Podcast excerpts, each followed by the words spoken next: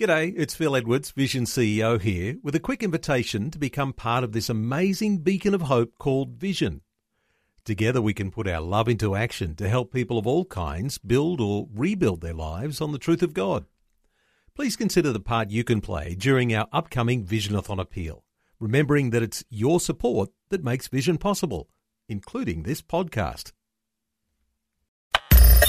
Audio on demand from Vision Christian Media.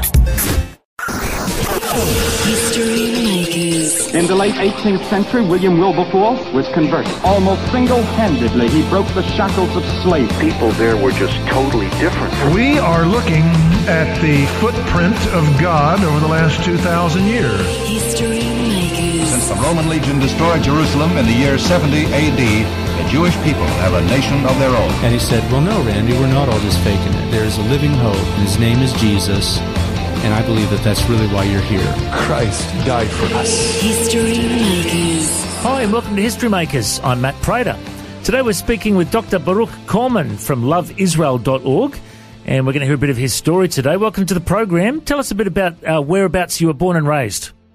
Well, it's great to be with you on this show. I was born in the Chicago area and grew up on the uh, near north side of Chicago in a Jewish community that's still today, although it's mixed, it still has a sizable Jewish uh, population there on Devon Street.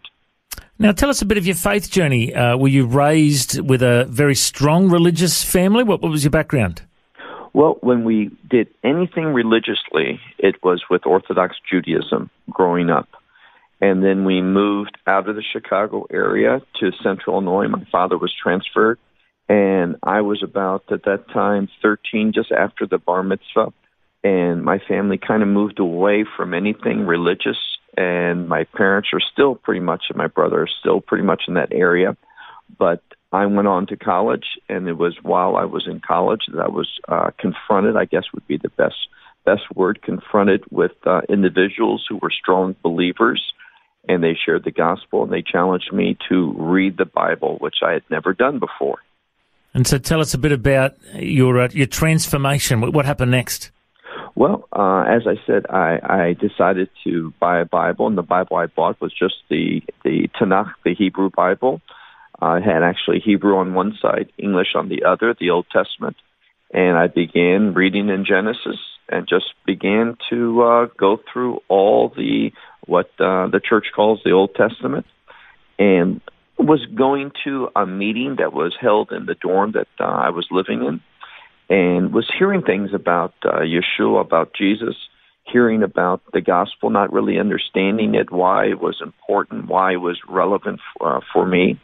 But over about the next three months, as I was hearing more and reading more, I, I came to the conclusion that this one that uh, the world calls Jesus, um, he was indeed Israel's Messiah, especially when I got into the to prophecy, and I, I came to faith, and I had no problem acknowledging that I was a sinner, and came to understand what his death was about. Uh, the fact that he died on Passover, that he's our Korban Passover, uh, our uh, Passover sacrifice, as Paul says in First Corinthians chapter five, and it just made a great impression upon me, and that's what led me to uh, accept him. And so tell us a bit about the transformation that took place in your life after that. Well, um, it was in 1982. Um, immediately, God gave me a, a strong desire for His Word. I began to study, uh, was discipled by a friend in college, and just a passion for the Word, wanting to learn more of it. And what I learned, I I wanted to share it with other people, and that's really been the basis for of my life since that time. Um, was studying. I went on to seminary and did some graduate work after seminary and um, was living at that time in Miami Beach. Uh, after high school and college, my I got married uh, to a, a young Jewish woman, and she had come from a, uh, a believing background. She came to faith because of, of her mother when she was quite young, and we moved to Miami Beach. And I got involved in the Jewish community there, not the believing Jewish community, although we were we were there to start a Messianic congregation, but but because of our connection with the Jewish community, I was asked to be part of a minyan, which maybe some of your listeners don't know that that's kind of a, a Jewish prayer group for the, the services three times a day, every day, and was learning with them and got involved actually in a what's called a smicha, which is an ordination program for uh, uh, rabbinical studies, and completed that, um, and um, have been reaching out to the Jewish community all my life with the message of uh, the good news of the gospel. Well, it's inspirational to hear your story, and I'd love to know a bit about your current ministry. I know that you're a senior lecturer at the Zera Avraham Institute based in Israel. Did I say that right? You said it very good, yes. Tell us a bit about uh, what's, what's your main focus there our our main focus is of course discipleship. Although we have people who come who are not yet believers and we're we're grateful for them because we have an opportunity to to show them our faith uh, other people come who are believers. We meet right now just once a week on Saturday night so after the Shabbat is over 1 hour after Shabbat's over people gather and um, we conclude the Shabbat with the Havdalah service, which makes a distinction between the, the Sabbath day and the six days of labor, which is done in every Jewish family who's moderately uh, observant. Uh, we, we do that on Saturday night. And we study the upcoming weekly Parsha. I have an assistant that uh, teaches that. And then I, right now, we're going through the book of Isaiah, and I give an hour lecture uh, every Saturday night. Everything's done in Hebrew for uh, Israelis. And then in addition to that, we have a weekly television program that airs in many, many places throughout the throughout the, the world. And it's international here in Australia. It's uh, broadcast on three different networks. And in Israel, it's in Hebrew and it's broadcast into about uh, 98% of the Jewish homes in Israel can get it if they have a television. It's on. So we want to reach out, and we're going through the book of Matthew on the weekly uh, television show in, in, in, Hebrew. Now, I know that uh, you're traveling around speaking at different events. What, what, are some of the main topics that you like to tackle when, you, when you're invited to be a guest speaker somewhere? Well, um, most of the time I'm invited to share uh, from a, a, biblical text for a book. Most of our studies are book studies, but um, just completed when being here in Australia, we're dealing with spiritual warfare is one of the things that we're going to be speaking up in Sydney about. So that's uh, the main topic for a good portion of our time here in Australia. We're also uh, going to be dealing with the weekly, each week in the synagogue, there's a Torah portion, and then there's what's called the Haftorah, which is the reading from the prophets. And we're going to be dealing with a very important word, uh, and that is a word, as you know, that that Yeshua, when he began his ministry, it says in Matthew 4 that he left Nazareth and went to Capernaum. And that term kafar, we say Capernaum in English, but it's kafar, which is village, and Nahum, which is a very unique biblical word for comfort. So um, between the day that commemorates the destruction of both the first and the second temples and Rosh Hashanah, there's seven weeks and each week, when we read in that prophetic passage, we deal with that word. Uh, uh, Nachamu is the first one for providing comfort that leads to a right relationship with God. So we'll be studying that, that important concept of comfort.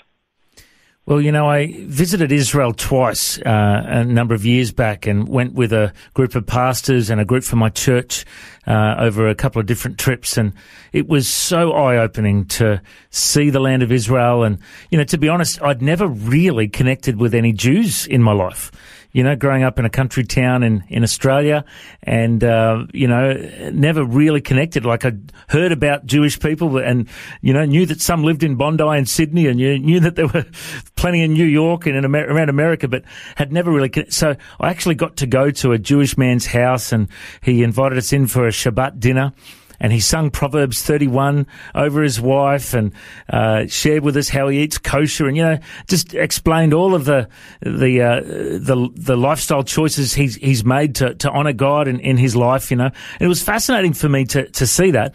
So I'm curious to know for you as a as a Christian and as a Jew, tell us a bit about uh, do, do you honor the Sabbath? Do you eat kosher? Do you do you follow all of those things that are uh, very important to the, the Jewish believer? Uh, we we do for a variety of reasons. Uh, here in Melbourne, where I'm talking to you right now, we're staying actually in a, a kosher hotel. We we chose this for a variety of reasons. One is that it's walking distance to where we're going to be speaking on Shabbat.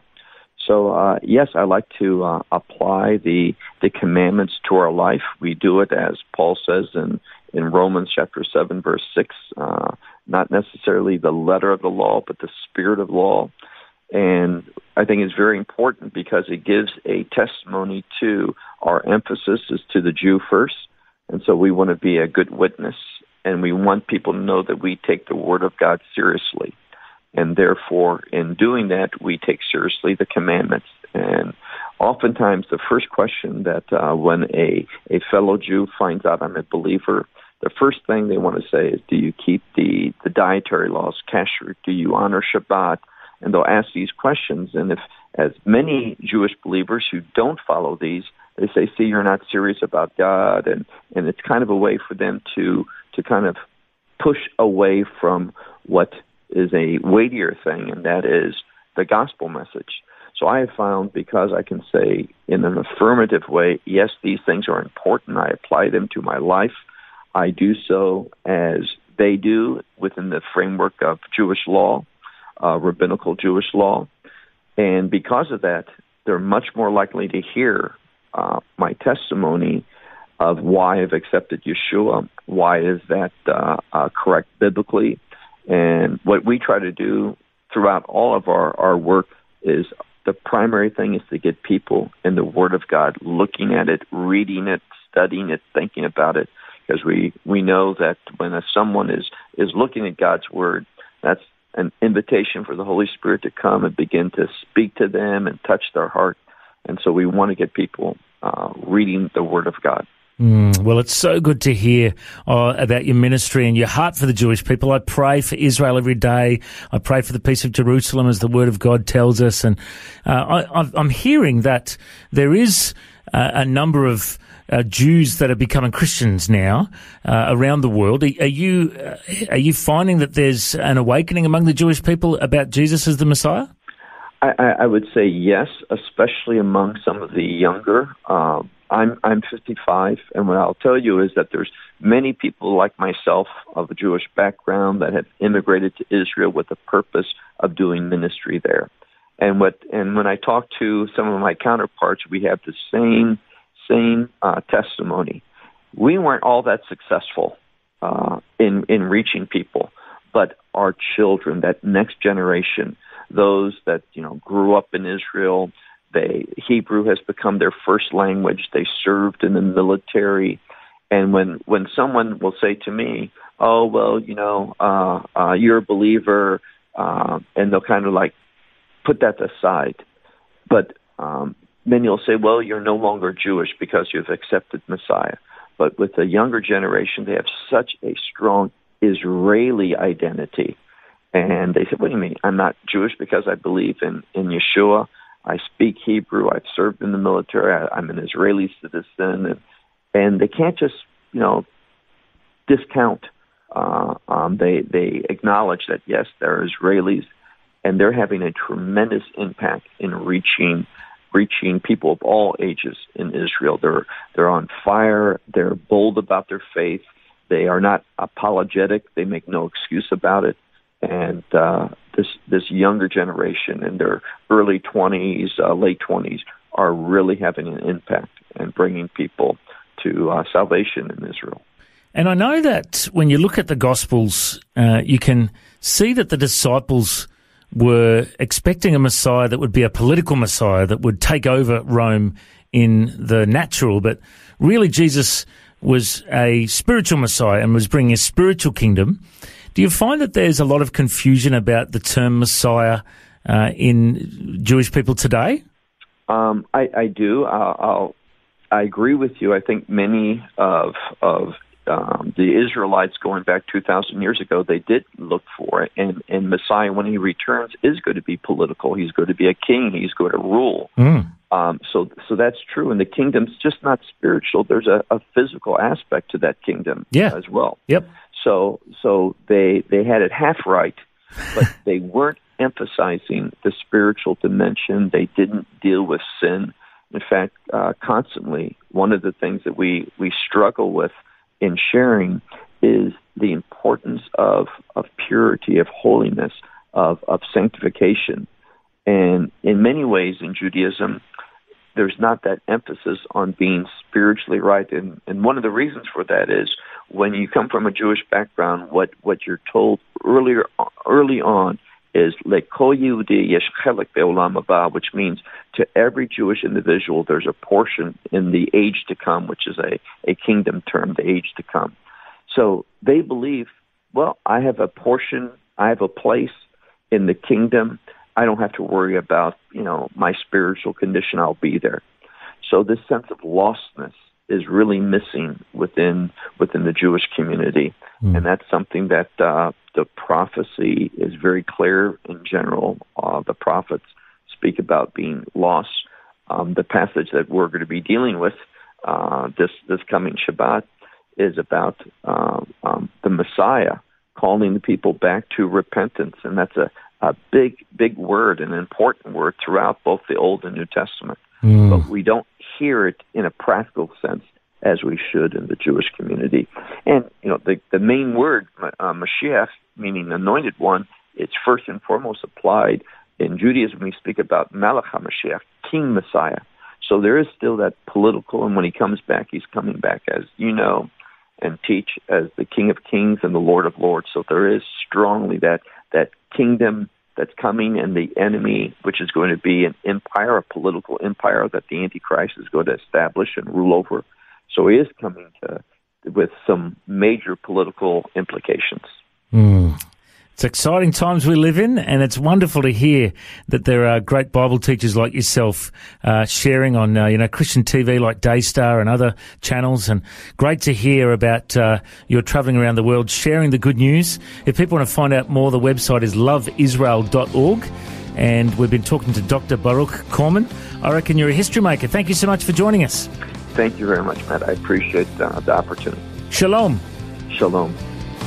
Thanks for joining us on History Makers. If you'd like to listen to this interview again, just go to historymakers.tv. There you'll find links to Facebook, Twitter, and Instagram. You can subscribe to our iTunes podcast or check out our YouTube clips. History Makers is a faith based ministry, and we appreciate all of your support. The vision of History Makers is to share the good news of Jesus all over the world. If you've got a suggestion of someone we can interview, send us an email info at historymakersradio.com. God bless you. Have an awesome day. I'm Matt Prater, and why don't you go and make history? History Makers.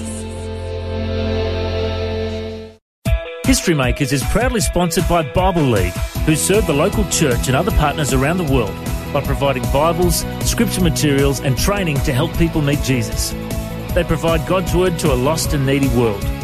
Bible League plants Bibles in prisons, among persecuted Christians, and in poor nations, bringing the love and light of Christ into many people's lives around the world. Make history today by joining our friends at Bible League and planting a Bible that will help someone meet Jesus. Go to bl.org.au. Station sponsor. Thanks for taking time to listen to this audio on demand from Vision Christian Media. To find out more about us, go to vision.org.au.